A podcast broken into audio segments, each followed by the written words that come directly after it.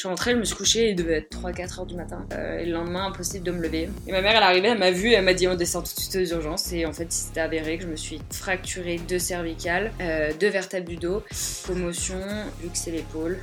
Tu as des rêves, va au bout de tes rêves et puis, euh, puis donne-toi les moyens et puis tu regardes pas le regard des autres.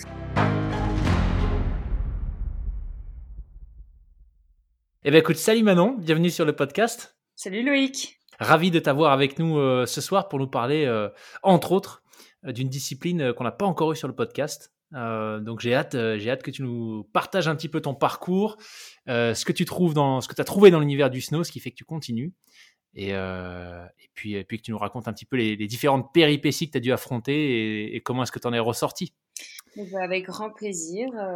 J'ai hâte de pouvoir vous parler de mon, de mon sport, le snowboard cross, et, et de mon parcours. Eh ben écoute, je te propose de commencer par ça. Qui est Manon? D'où est-ce que tu viens? Et qu'est-ce que tu fais aujourd'hui? Eh ben, je m'appelle Manon Petit-Lenoir, donc je suis en équipe de France de snowboard cross euh, sur le circuit du monde.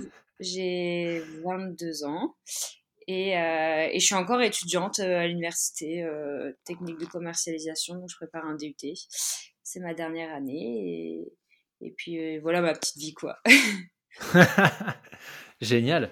Et le, ta, ta vie euh, en snowcross, enfin ton, ton parcours. Alors déjà peut-être pour commencer par ça, euh, le snowcross, qu'est-ce que c'est exactement? Alors le snowboard cross, donc c'est comme euh, la motocross, s'il y en a qui connaissent. le principe, c'est qu'on part à 4 ou à 6 dans le même parcours. Et c'est un parcours où on va retrouver des sauts, des virages, plein de mouvements de terrain. Donc c'est le snowboard, je sais pas si tout le monde connaît le snowboard. C'est comme le ski, donc c'est un sport sur la neige avec une Et euh... non, mais je précise parce que souvent quand je dis snowboard, les gens ils pensent que je fais du surf, mais c'est ah ouais, ok. et, euh, et du coup, bah voilà, donc c'est une discipline assez euh, fun à regarder, euh, avec pas mal de contacts. Bon, le but c'est pas d'avoir des contacts, mais euh, avec pas mal de contacts et c'est assez euh, télévisuel. Ouais, ouais, c'est vrai que c'est vachement dynamique en tout cas pour l'avoir regardé plusieurs fois, pour avoir regardé plusieurs fois des, des manches, etc ça bouge euh, pas mal. C'est un principe assez simple en fait. C'est vraiment les premiers qui arrivent en bas qui, qui ont gagné. Il n'y a pas. Euh, il a pas de juge, euh, c'est juste la vitesse et bien sûr passer au bon, au bon, au bon endroit, au bon endroit. Putain, j'arrive plus à parler. et, euh, et, euh, et, voilà. Donc, tu n'as aucune pénalité si tu as un contact un peu fort ou, euh, je sais pas, que tu, tu coupes le, le tracé à quelqu'un, il y a, y, a, vraiment zéro pénalité. Euh, non, à part si vraiment c'est fait exprès et là tu peux avoir un carton jaune ou te faire disqualifier. Mais euh, mais non, euh, souvent ils disent dans les ça s'appelle la start line, c'est tout le début, donc du départ à, par exemple 100 ou 200 mètres jusqu'au premier virage. Là normalement t'as pas trop le droit de te décaler. Mais après, ça dépend aussi de la piste. Il y a des moments où tu es obligé, donc euh, ça, c'est pas un souci. Mais par contre, ouais, le but, c'est pas d'aller au contact. Euh, parce que déjà on perd de la vitesse en faisant ça, donc c'est pas productif. Hmm. Et puis c'est pas vraiment le jeu, quoi. C'est clair. Hmm. Et par curiosité, il y a une longueur, euh, enfin le, le, comment t'appelles ça d'ailleurs, un circuit, un track, euh, une descente? On appelle ça ouais un parcours. Un parcours Non, il n'y a pas de longueur type, ça, ça dépend. De plus en plus, ils font un peu des sprints, et là ça dure environ 30 secondes. Mais euh, cette ah par exemple, on a eu pas mal de parcours assez longs, euh, 1 minute 20, 1 minute 15. Euh. Donc ça dépend vraiment du parcours en fait. Ouais. Ok. Et comment est-ce que tu es tombé dans ce sport-là? J'ai l'impression que c'est un sport assez récent. Donc, tu as grandi dans un environnement, tu as grandi en montagne ou euh, comment euh, ça Oui, donc j'ai grandi en montagne. J'étais entourée euh, de, de, personnes qui faisaient pas mal de sport et de ski et de snowboard. Euh, du coup, j'ai commencé par le ski. Donc, maman, elle m'a dit Tu commences par le ski, tu passes toutes tes flèches, tes étoiles, et dès que tu auras un bon niveau, bah, tu, tu pourras faire du snowboard. J'avais qu'une idée en tête, c'était de faire du snowboard comme mon frère et ma maman. Et, euh, et du coup, bah, elle m'a dit Tu passes toutes tes flèches et tout, et après, tu vas. Et du coup, bah, je me suis dépêchée de tout passer. Et c'est vers 7 tout passer. Et je lui ai dit, c'est bon, je vais faire maintenant. Et elle m'a dit, bah, allez, on t'inscrit. Il y avait un club à une demi-heure de chez moi. Donc, maman, elle faisait les allers-retours tous les jours. Enfin, trois quarts d'heure même. Et, euh, et du coup, euh, je me, donc je suis allée m'entraîner dans, dans ce club. Et au début, je faisais un peu toutes les disciplines. Donc, je faisais du géant, donc euh, une porte bleue, une porte rouge. Et le but, c'est de faire juste des virages je faisais un peu des sauts, des figures, euh, je faisais du snowboard cross et, euh, et j'ai vraiment accroché pour le snowboard cross. J'aimais beaucoup être en contact direct avec euh, les concurrents Et mmh. j'adore la compétition. Je, je vis que par ça. je, je, me chronomètre quand je vis le lave-vaisselle, quoi. Plus maintenant, mais bon, je, je le faire, quoi. Du coup, euh, ouais, vraiment, j'adore la compétition et vraiment, je me suis retrouvée euh, à fond dans ce sport et depuis, bah, j'ai pas arrêté. Waouh. Excellent. alors, ça a été quoi les, euh, les grandes étapes jusqu'à présent En tout cas, les, les, ouais, les, les, les, courses et résultats dont tu es le plus fier pour le moment sur ton parcours? Il y en a pas mal. Euh, il y a des victoires qui sont plus belles aux yeux des personnes et des victoires qui sont plus jolies à mes yeux. Celle que les gens ils adorent dire, c'est euh, les championnes olympiques jeunes. Ça, c'est mhm. vraiment euh, l'étape, c'est vraiment le podium que les gens ils adorent parce que, enfin, c'est Jeux olympiques et c'est grand, c'est beau. Après, euh, il y a des victoires. Enfin, j'ai fait un podium en, en, Coupe du Monde. Je me suis fait mal au genou euh, en 2017, fin 2017, et il y avait les Jeux euh, début 2018. Du coup, j'ai, enfin, j'ai pas réussi à me qualifier au jeu avec un mal. j'avais super mal. Ma blessure n'était pas du tout soignée. Du coup, pendant les Jeux, je me suis, je me suis réparée. Et je suis revenue juste après cette blessure et la déception des jeux qui a été la, la pire de toute ma carrière. Quoi. Et juste après ça, bah, j'ai réussi à me relever et je faisais mon premier podium en Coupe du Monde. Et, euh, du coup, bah, pour moi, c'est ce podium-là qui est, qui est le plus hmm. gravé dans mon cœur parce que je sais que juste avant, j'étais euh, dans le, le, plus gros bas de, de, ma carrière et que j'ai réussi à me relever euh, super rapidement. Et puis, il y avait 50 personnes qui étaient venues me voir. Enfin, j'étais trop, trop fière devant eux et je pense que ça, c'était ma plus belle victoire. On sent quand tu le racontes que c'est il y a beaucoup d'émotions euh, rattachées à, cette victoire. Après, bon, il y a eu tellement d'émotions euh, dans, dans, cette carrière que, que je sais pas trop euh, laquelle je préfère, mais ouais, je pense que c'est mieux.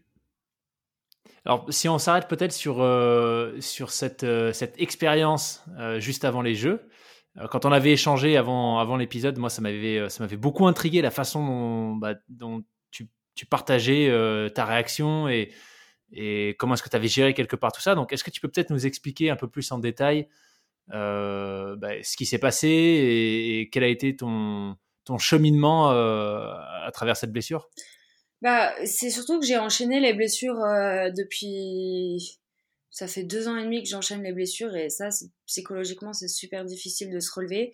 Après, j'ai un tempérament où j'oublie vite. Enfin, je sais pas si c'est de la naïveté ou je sais pas, mais en tout cas, je, je passe vite à autre chose. Et, euh, et je pense que tout ça, c'est aussi lié à grâce à mon entourage qui, qui eux, ils sont là pour me bouger, me motiver quoi à fond et, et pas m'apitoyer sur mon sort. Et, euh, et du coup, bah donc je me suis blessée euh, juste avant euh, les Jeux Olympiques.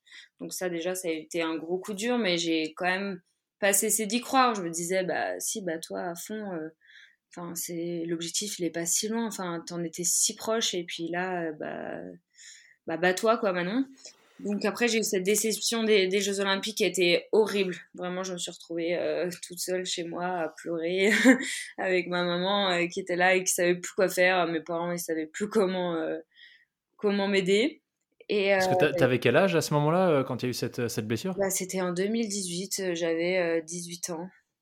Waouh. 18-19 ans. Et tu préparais les Jeux depuis euh, un moment déjà, j'imagine bah, Oui, c'est euh, au début, euh, enfin une Olympiade c'est 4 ans. Au début, j'y pensais pas vraiment les deux premières années, mais la troisième année, j'étais proche d'aller aux Jeux Olympiques. Et puis, puis d'un coup, un jour, tout s'effondre quoi. Du coup, c'était un peu difficile. Bon, bref, ça c'était une petite période de, de, ma petite carrière aussi. Et, et après ça, bah, donc je suis revenue, j'ai fait mon mon podium en Coupe du Monde. Donc en fait, ça a fait euh, un gros down. Après, je suis montée en, gros up. J'étais euh, en haut de la, de la montagne. Et, euh, et puis je suis partie faire la dernière course de la saison. Et là, je, je me suis blessée gravement. C'est-à-dire qu'on s'est retrouvé à 4 dans un virage. Et puis, je sais pas trop ce qui s'est passé, mais en gros, je me suis retrouvée bloquée et je me suis prise entre ma copine et les filets et j'ai fait comme un scorpion, c'est-à-dire que mes pieds sont passés derrière ma tête et ça deux fois. Donc entre temps, c'est pas très glamour, mais j'ai vomi, enfin j'étais vraiment pas bien. Et, euh, et puis c'est avéré que je me suis relevée, je dit bon bah ça va pas top, demain j'irai voir le kiné et puis ça ira mieux. Donc j'étais dans les Pyrénées, je suis rentrée jusqu'à chez moi, donc j'ai fait 8 heures de bus. J'ai conduit une heure et demie. Je galérais un peu à conduire, j'avais un peu mal. Franchement, à la fin du voyage, c'est vrai que de ce que je me souviens, j'avais vraiment mal. J'avais pris un médoc, je m'étais dit, bon, bah vas-y, ça attendra bien demain. Je suis rentrée, je me suis couchée, il devait être 3-4 heures du matin. Et, et, le lendemain, impossible de me lever. Et là, j'ai dit, il y a peut-être un truc qui cloche. Donc, j'ai appelé maman et je lui ai dit, tu peux pas venir me voir? Et ma mère, elle est arrivée, elle m'a vue, elle m'a dit, on descend tout de suite aux urgences. Et en fait, c'était avéré que je me suis fracturé deux cervicales, euh, deux vertèbres du dos, euh, commotion, euh, luxe et l'épaule. Enfin, la totale. Et, euh, là, et là, je me suis dit, bon, bah, je suis passée à, rien de la catastrophe. Vraiment, les médecins, ils, m'ont grondé fort, fort, fort en me disant que j'étais inconsciente. Mais en même temps, euh, je pense qu'on se blesse tellement souvent et on a tout le temps mal, on a tout le temps un, petit truc enfin, dans ce sport traumatisant que du coup, bah, tu, tu penses jamais à avoir vraiment une grosse blessure et puis tu prends sur toi. Hmm. En fait, euh, bah, ouais, t'as un rapport à la douleur qui est un peu différent du coup. Bah, je sais pas, mais en tout cas, ouais, c'était pas le bon choix. Quoi. Ouais, ouais. Ouais. Il m'était arrivé un truc comme ça où je m'étais. Après, je sais plus c'était 3 ou 4 jours, mais j'avais passé 3 ou 4 jours, je faisais du judo, euh, beaucoup. Et, euh, et, ouais, peut-être la première année où j'étais en équipe de France, de mémoire, je m'étais cassé un métatarse. Donc, tu sais, c'est un des longs os du pied. Ouais. Et euh, en fait, au bout de trois jours, je me suis dit, non, mais là, j'ai quand même un peu mal au pied. Euh, et c'est là où c'est. Voilà. La radio me dit, ouais, en fait, c'est cassé, là, il vous faut quelque chose. Donc, je sais pas si c'est un truc de sportif, mais ouais, c'est vrai que quand tu es habitué peut-être à côtoyer la douleur, ou en tout cas, ouais, euh, sans parler de souffrance, mais la douleur, j'imagine que ça. T'as plus le même référentiel, tu vois. On s'habitue quelque part.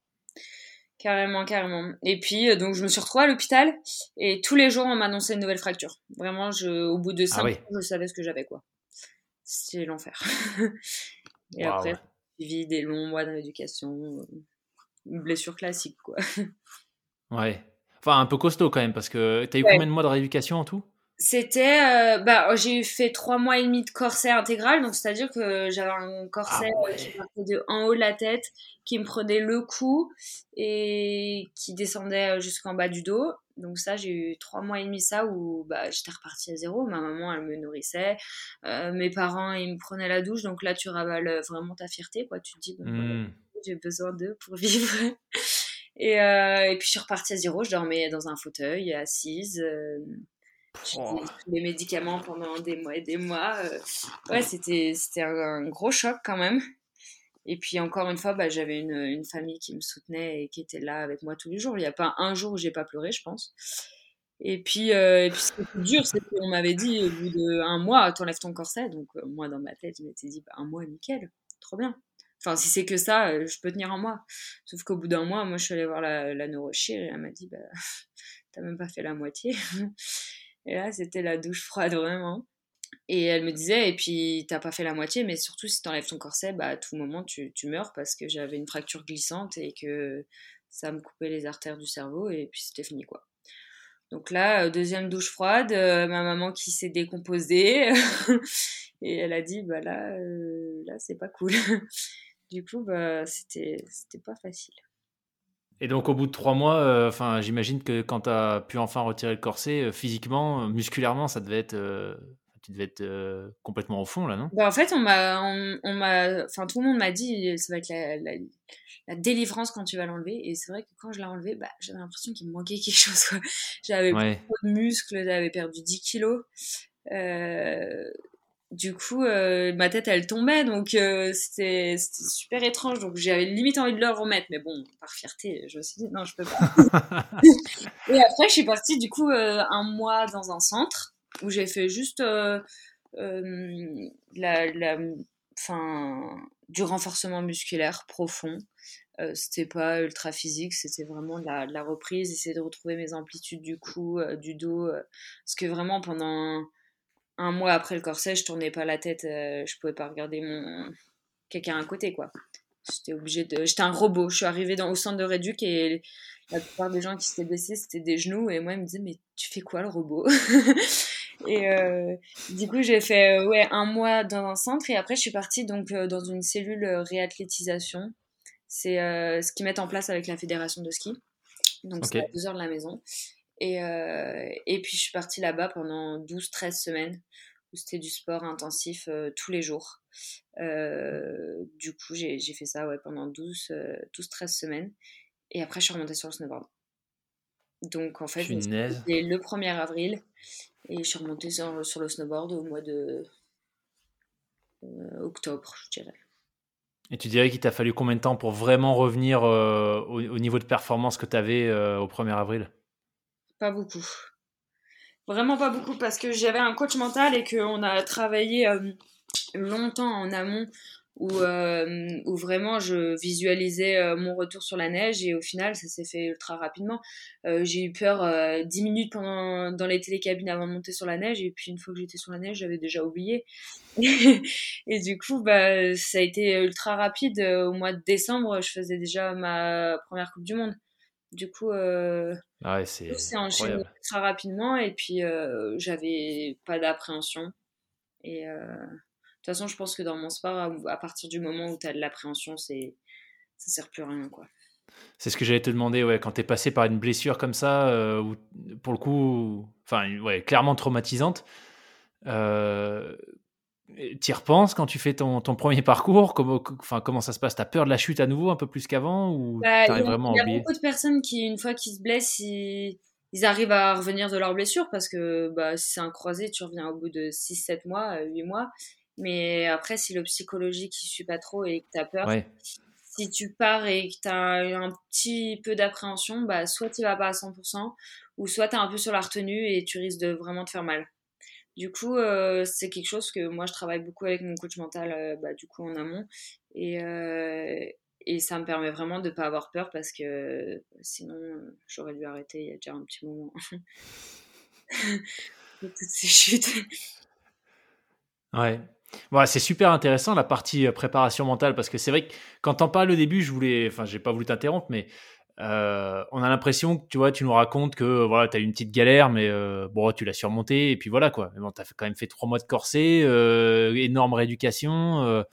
c'est pas une petite blessure que t'as eu, donc moi je serais curieux de savoir, tu vois, psychologiquement comment est-ce que tu dirais que tu es passé par des phases différentes ou dès le début, tu étais déjà en mode, euh, tu vois, c'est dur, mais euh, je vais remonter sur le snow, je vais y arriver, euh, aucun doute là-dessus, quoi Bah, vraiment, c'est marrant parce que quand je me suis blessée au, dos, vraiment, il n'y a pas eu un jour où je me suis dit que j'allais arrêter.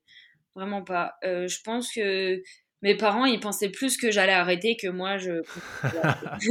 Vraiment, moi, j'y avais pas pensé. Enfin, quand ils m'ont dit, ils m'ont dit à l'hôpital, soit on t'opère, on te met des plaques et t'as fini le snowboard parce que tu n'auras plus la même mobilité et c'est dangereux. Soit on essaye le corset, mais on n'est pas sûr que ça marche. Mais euh, à un moment, je me suis dit que ça allait pas marcher. Dans ma tête, c'était impossible. Je, je sais pas pourquoi, je... d'ailleurs, euh, avec du recul, je me dis, mais pourquoi tu n'y as pas pensé? Mais là, vraiment, je n'y ai pas du tout pensé. Je dis, bon, bah, va pour le corset. Je dis, bah, voilà, enfin, même pas, je me pose la question. Et, euh, mais par contre, enfin, j'avais dit va pour le corset, mais quand ils m'ont apporté le corset, j'ai pas compris ce qui se passait. J'aurais dit mais vous reprenez ça et vous dégagez vite. ouais, c'est impressionnant comme euh, comme appareil. Ouais, vraiment. Bah, déjà quand ils m'ont fait, ça faisait déjà une semaine que je m'étais pas levée et ils m'ont levé pour euh, faire euh, les empreintes. Donc c'était déjà du plâtre qui mouille et c'est très chaud. Et bah là j'avais déjà tourné de l'œil. Je m'étais dit waouh c'est pas cool. Et puis, euh, et puis quand il m'a apporté le corset, je m'attendais pas du tout à ça. Mais alors vraiment pas du tout à ça. Je pensais que ça allait être un corset qui s'arrêtait en dessous du cou. Là, c'était vraiment un corset qui me prenait euh, bah, la, mâchoire, qui me serrait derrière la tête. Donc en fait, j'arrivais même pas à ouvrir la bouche. Et le monsieur, d'ailleurs, si un jour il m'entend, je, m'excuse vraiment parce que j'ai été super méchante avec lui. je pense que si mes parents ils avaient pu se cacher dans un trou, ils l'auraient fait. J'étais super méchante. parce que c'était douloureux quand ils l'ont mis en place? Bah, c'est surtout que je me sentais euh, emprisonnée, impossible de, de, respirer. Je pouvais pas ouvrir la bouche. Donc mes parents, ils étaient allés me chercher à manger. J'aurais dit, mais je peux pas manger votre truc. Genre, j'arrive même pas à ouvrir la bouche. du coup, j'étais ultra désagréable, mais euh, au final, c'est passé quand même assez vite. Et puis, je pense que c'est un peu comme tout, on se fait vite à tout. Euh, on râle au début, mais après, euh, hmm. ça passe quoi. Et tu dirais que tu es ressortie différente de cette blessure et de la période de convalescence qui a suivi? Ouais, je dirais que bah déjà pendant que j'avais le corset, je me disais euh, plus jamais je me plains, plus jamais de la vie je me plains. je l'ai enlevé euh, le lendemain, je me plaignais déjà. J'ai vite oublié ça. Et euh, et oui, après niveau sportif, sans rigoler, vraiment oui, tu tu changes ta vision des choses quoi. C'est il y a pas enfin t'es toujours content d'aller en entraînement bon c'est sûr qu'il y a des jours c'est plus difficile que d'autres mais euh, tu prends vraiment du recul euh, sur, sur plein de choses. Sur les courses, si tu fais une course NAS, tu te dis, mais mais il y a, y a, un an de ça, j'étais dans un état pitoyable, tu, tu peux pas réagir comme ça, quoi. Je hmm. pense qu'on prend quand même pas mal de recul et on grandit par rapport à ça. Waouh. En tout cas, c'est. Je trouve. donc, ça, c'est arrivé, tu avais 18 ans, hein, tu disais. C'est quand même. Euh, tu vois que tu es pu en tirer des enseignements. je trouve que c'est sacrée preuve de maturité, en tout cas. Euh, euh, ouais, en tout cas, c'est. Ça fait, ça fait, je dis souvent ça, c'est rafraîchissant d'entendre un message comme ça, tu vois, parce que c'est vrai que bon, le contexte actuel, par exemple, c'est souvent l'exemple que je prends. On peut avoir tendance à se laisser un peu affecté par euh, tout ce qui se passe autour de nous, mais je trouve que d'entendre des messages comme le tien, tu vois, où, bah voilà, si tu le dis, c'était dur, mais à aucun moment tu as douté, et puis tu en es ressorti plus forte, et aujourd'hui tu relativises. Euh, bon, en tout cas, ça m'énergise beaucoup, donc euh, c'est chouette de te l'entendre dire. Trop chouette. Euh, une autre question que j'avais, c'était, alors c'était, si tu veux bien nous en parler spécifiquement par rapport à la préparation mentale. moi, ça m'intéresse parce que bah, je suis coach, coach certifié en dehors de mon job et, et, donc je suis curieux de savoir un petit peu sur quoi est-ce que tu as travaillé avec ton coach?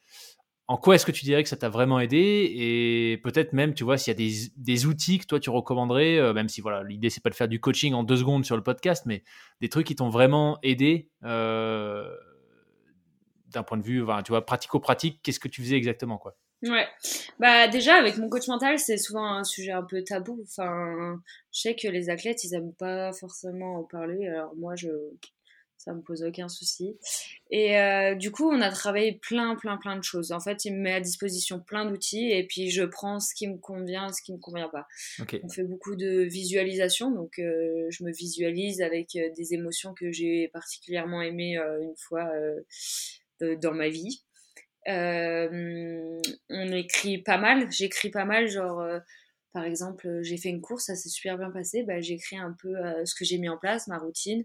Comme ça, euh, si je doute un jour, bah, je relis et je me dis, bah, faut que je fasse ci, ça, et puis au moins, j'ai pas mes pensées ailleurs et je pense vraiment à ce que je dois faire. par exemple, j'écris aussi pas mal sur mes peurs. des fois, je me dis, là, je stresse, je stresse à fond sur cette compétition. J'écris pourquoi je stresse. Et en fait, en le relisant, je me dis, mais c'est nul. c'est infondé, genre, ça sert à rien de stresser pour ça. Hmm. Donc en fait, des fois, je pense que dans sa tête, on, monte au créneau euh, pour pas grand chose, alors qu'au final, enfin, beaucoup de problèmes ont des solutions, quoi, j'ai envie de dire. Et puis, euh, je fais de la cohérence cardiaque aussi, donc c'est-à-dire que je me pose un moment et, euh, et je contrôle ma respiration. Et ça, ça me permet aussi de pas mal me, me canaliser parce que je suis un peu hyperactive. Et, et du coup, bah, donc en fait, on fait, on fait plein de, de, travaux euh, mentaux. Euh, et, euh, et, puis je choisis et puis j'adapte surtout selon la situation. Quoi. Ok. C'est intéressant parce que tu as commencé par dire que tu n'avais pas de problème à dire que tu avais un coach mental, mais que dans certains, voilà, parfois dans le sport, c'était un peu tabou. Et ça, ça, me fait penser à, bah, je crois que tu, tu, la connais quand on en avait discuté, mais c'est un peu ce que nous disait Marie-Laure Brunet mm. quand elle était sur le podcast, parce qu'elle maintenant, elle est, elle est coach. Donc Marie-Laure Brunet, qui est une ancienne euh, euh, biathlète et, euh, et, médaille olympique, double médaille olympique. Et, et c'est ce qu'elle nous disait, ouais, que quelque part c'est un peu une incohérence parce que dans le sport de haut niveau aujourd'hui, physiquement, à peu près tout le monde a le même niveau. Mm. tu vois, parce que tout le monde a quasiment accès au même niveau d'équipement ou techniquement maintenant, bon bah ouais, voilà. plus grand chose. Ouais, exactement. Et que par contre, là où il y a des grosses différences qui peuvent être faites, c'est sur le, le, mental, entre autres. Mm. Et donc, c'est intéressant que, tu vois, même toi, euh, même toi, tu, tu, enfin, encore, es où tu es encore jeune, je veux dire, tu as déjà, et dans une discipline qui est jeune, il y a quand même cette espèce de notion que le, la préparation mentale, c'est euh, c'est un peu un truc tabou. Quoi. Mm. Ça vient d'où, tu penses d'ailleurs? C'est quoi les croyances qui y a associées bah, au, Je pense que les gens les associent euh, préparateur mental un peu à psychologue Et psychologue, ça n'a pas forcément une image ultra fun. Et du coup, je pense que c'est pour ça aussi que les gens, ils ont un peu peur. Ou alors peut-être parce qu'ils veulent cacher leur, leur clé. je sais pas, je sais pas trop. Après, je vois pas où il y a le, quoi. Et toi, tu t'es, as décidé de prendre un coach mental euh, suite, suite, à, enfin, suite à quoi? Tu avais un, besoin ou quelqu'un t'en a parlé? Euh, Bah moi, on m'en avait parlé depuis euh, super longtemps et puis je me suis dit bon bah allez, je tente. Au début, j'étais pas très réceptive parce que bah, moi, j'avais peut-être pas l'âge pour ça. Enfin, j'en ressentais pas le besoin. Donc j'y allais et puis des fois, on me demandait de lire des trucs, ça me saoulait. Enfin, franchement, je pense que la préparation mentale, si toi, t'as pas envie d'y aller au fond de toi et que t'as pas envie mmh. que ça marche, ça sert à rien. Mmh. vraiment, ça sert à rien parce que moi, j'ai pu faire euh, des années de préparation mentale. Si j'avais pas envie, bah, ça me servait à rien, quoi. C'est plutôt des choses que tu mets en place euh, pour toi et il faut vraiment être impliqué. Donc voilà. Mmh, clairement. Bon, et dernière question sur la partie mentale. Euh, tu parlais de visualisation. Est-ce que toi, tu t'es créé un, ancrage euh, pour les compètes? Est-ce qu'au moment de prendre le départ, il y a quelque chose que tu fais ou que tu te dis ou pour te bah, conditionner? J'ai essayé de faire un peu l'ancrage. C'est un outil qui m'avait donné aussi mon prep. Ouais. Mais euh, je n'ai pas vraiment réussi à le mettre en place. Je l'ai fait euh, deux, trois semaines et puis après, bah, je passe à autre chose. Ok. et puis, mais je pense que c'est super bien par contre. Euh, je pense que c'est vraiment un truc à travailler et ça peut être vraiment cool. Après, bah, j'ai souvent la même routine sur euh, les 72 heures avant la compétition. Je fais à peu près les mêmes séances. Euh, et puis, et puis j'adapte aussi selon ma forme. Et le jour J, bah, je m'échauffe plus ou moins de la même façon. après, je suis pas ultra perturbée par si je fais pas un échauffement, ça va pas me perturber quoi. C'est je passe vite à autre chose aussi encore une fois. Et euh, et puis dans les starts euh, dans les starts ouais je fais un peu la même chose mais c'est truc un peu euh, basique je bouge beaucoup ma board je me secoue la tête comme ça je me tape la tête. Voilà. Ok. Ok ah intéressant. Cool Génial, bah écoute, merci pour ces infos sur le, la façon dont tu te prépares mentalement. C'est toujours intéressant d'avoir bah, le point de vue d'athlète de haut niveau, je trouve. Comment est-ce que tu fais euh, pour, euh, et d'autant plus avec les blessures euh, quand même assez longues que tu as eues, comment est-ce que tu gères ta, double, ta double vie quelque part, d'étudiante et de sportif de haut niveau? Bah, Déjà, j'ai la chance d'aller à l'école que avril, mai, juin. Et la première ah semaine des partiels, c'est juillet. souvent, l'hiver, nous donne un peu de travail. Donc on a un peu de travail l'hiver, mais c'est pas non plus un truc insurmontable. Ce qui est plus difficile, c'est que dans ma classe, il n'y a pas que des sportifs, il y a aussi des gens qui préparent le monitorat ou des choses comme ça. Okay. Et eux, ils arrivent à faire les trois mois, sauf que moi, j'ai pas trois mois disponibles. Du coup, euh, bah, du coup, j'y vais. Là, j'arrête déjà dans deux semaines, alors que j'ai commencé il y a deux semaines. Donc, ça veut dire que je vais faire quatre semaines, cinq max, et que euh, les autres, ils vont continuer à l'école parce que c'est quand même euh, condensé, donc ils vont quand même pas mal travailler et que moi je vais reprendre les stages et c'est un peu compliqué de reprendre les stages, on est fatigué et de devoir rattraper un peu le soir. Après, euh, j'ai quand même des collègues qui sont dans ma classe qui vont m'aider et, euh, et puis je me mets un coup de pied aux fesses en rentrant le soir. Je me dis, bon ben voilà, là je suis sur ma dernière année, je ne veux pas lâcher comme ça quoi. La détermination même dans les études, c'est beau. Non, non, non on peut pas dire ça non plus. Cool. Et, du coup, si on, si on se projette un peu plus, est-ce que toi, tu est-ce que toi, t'envisages déjà euh, la suite, tu vois, à travers des études, une fois, euh, une fois que le, snowboard cross sera derrière toi? Alors, euh, donc là, je finis au début juillet. Je sais que je vais pas reprendre les études au mois de septembre parce que bah, il y a les Jeux Olympiques qui arrivent très rapidement. Donc, pas du tout envie. Et euh, du coup, je vais voir après si je fais une licence ou pas, peut-être l'année prochaine. Je sais pas trop encore. Et puis, le truc, c'est que moi, j'ai toujours rêvé de travailler dans les soins, euh, les urgences, tout ça, et que c'est pas du tout compatible avec mon sport.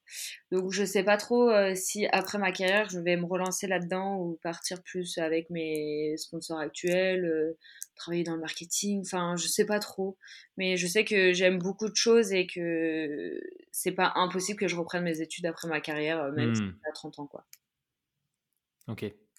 Et le, l'âge moyen dans ta discipline, c'est quoi à peu près? Ça dépend. Euh, là, par exemple, il y a, y a, une fille qui est dans le top 5 euh, mondial qui a 34 ans. Ah ouais? Ouais. Ah ouais, ok. Après, euh, okay. pas dit que j'aille jusqu'à là, mais peut-être que j'irai aussi jusqu'à là. Je pense que le jour où j'arrêterai, c'est le jour où je ferai plus rien. Quoi. Je ne pourrais pas continuer à juste être. Euh, regarder mon sport, quoi. ouais, ouais, ouais. Je okay. vais être actrice de mon sport. ouais. Et bien justement, en parlant d'être actrice de ton sport, euh, quelle est la prochaine grosse échéance? Et bon, tu l'as dit, c'est les Jeux. Comment est-ce que tu t'y prépares? De quoi est-ce que tu as hâte? Alors, bah, pour le moment, ça me... c'est proche. Enfin, c'est au mois de février. Mais en Mhm. moment, c'est tellement loin et je vais passer par tellement de choses avant que j'ai pas plus envie de m'y projeter que, que ça. Euh, je sais que pour le moment, euh, là, je suis à l'école et que euh, je j'ai pas envie de me mettre.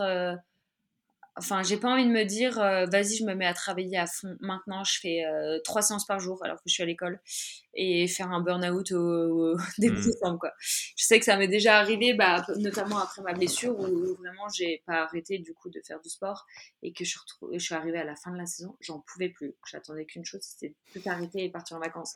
Et j'ai pas du tout envie de ça. Du coup, euh, je me laisse encore euh, deux semaines. Et dans deux semaines, je vais reprendre. Bah là, j'ai déjà repris le sport, mais là, je suis à une séance par jour, euh, plus euh, du renforcement, mais rien de, rien de ouf. Et euh, j'attends encore deux semaines et après, je vais monter crescendo. Et, et puis, les Jeux Olympiques, j'y penserai au début de la saison et pas, pas tout de suite. Et en termes de, quand tu dis que tu vas monter crescendo, euh, au pic de l'entraînement, ça ressemblera à quoi une semaine classique? Et puis de l'entraînement, bah, c'est quand on est en, en entraînement, donc on est au centre national d'entraînement, donc c'est à Albertville.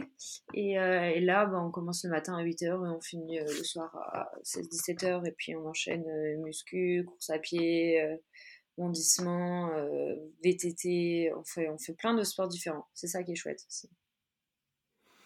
C'est intéressant ça. C'est quoi l'objectif Pourquoi est-ce que vous faites plusieurs sports différents?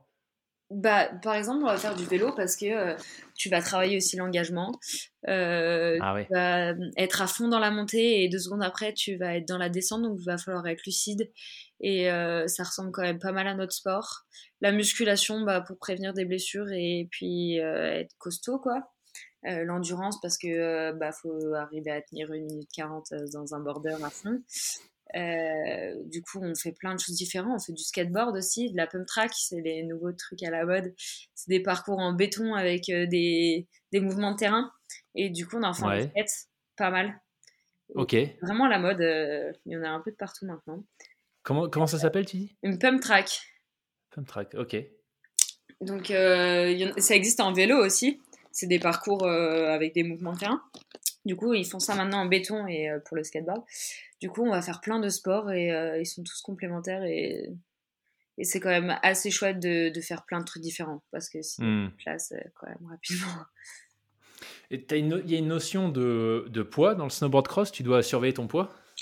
Euh, bah, j'ai envie de dire, plus t'es lourd et mieux c'est. Euh, c'est que tu vas un peu plus vite. Après, Ouais. euh, t'as beau être lourd, mais tu bouges pas, euh, ça sert à rien non plus. Trouver le compromis où tu, tu t'es assez lourd, mais euh, t'es musclé et t'es tonique, quoi. Ouais. Ok. Ouais.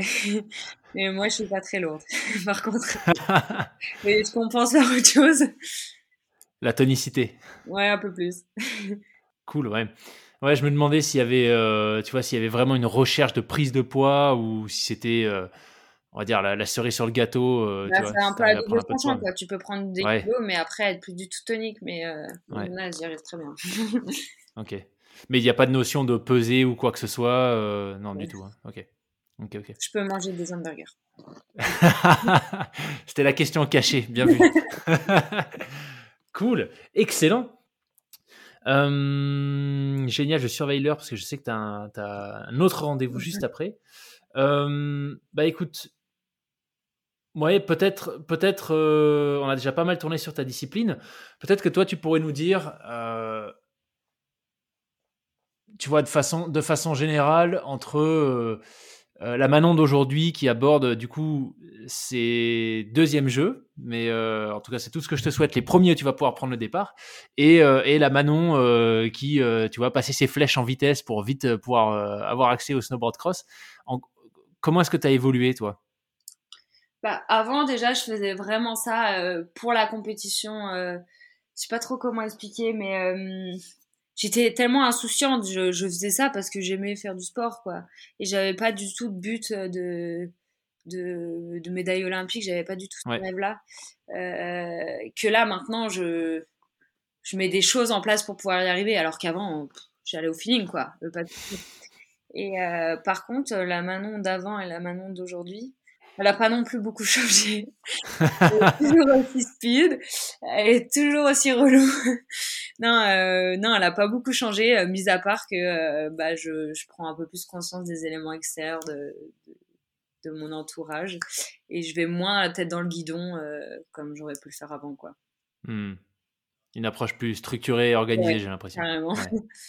Bah écoute, on arrive au bout. Euh, toi, qu'est-ce que tu aurais envie de peut-être de partager le mot de la fin ou quelque chose que voilà qui te tient à cœur, euh, que ce soit par rapport à ta discipline ou pas, euh, ta vie de sportif peut-être? Qu'est-ce que tu aurais envie de, transmettre? Bah, J'ai envie de dire un truc, mais bon, je pense que tout le monde peut le dire. Bah, vas-y, vas-y. tes rêves, va au bout de tes rêves et puis, puis donne-toi les moyens et puis tu regardes pas le regard des autres et tu fonces et, et puis ça, ça passe ou ça casse, mais au moins tu auras zéro regret, quoi.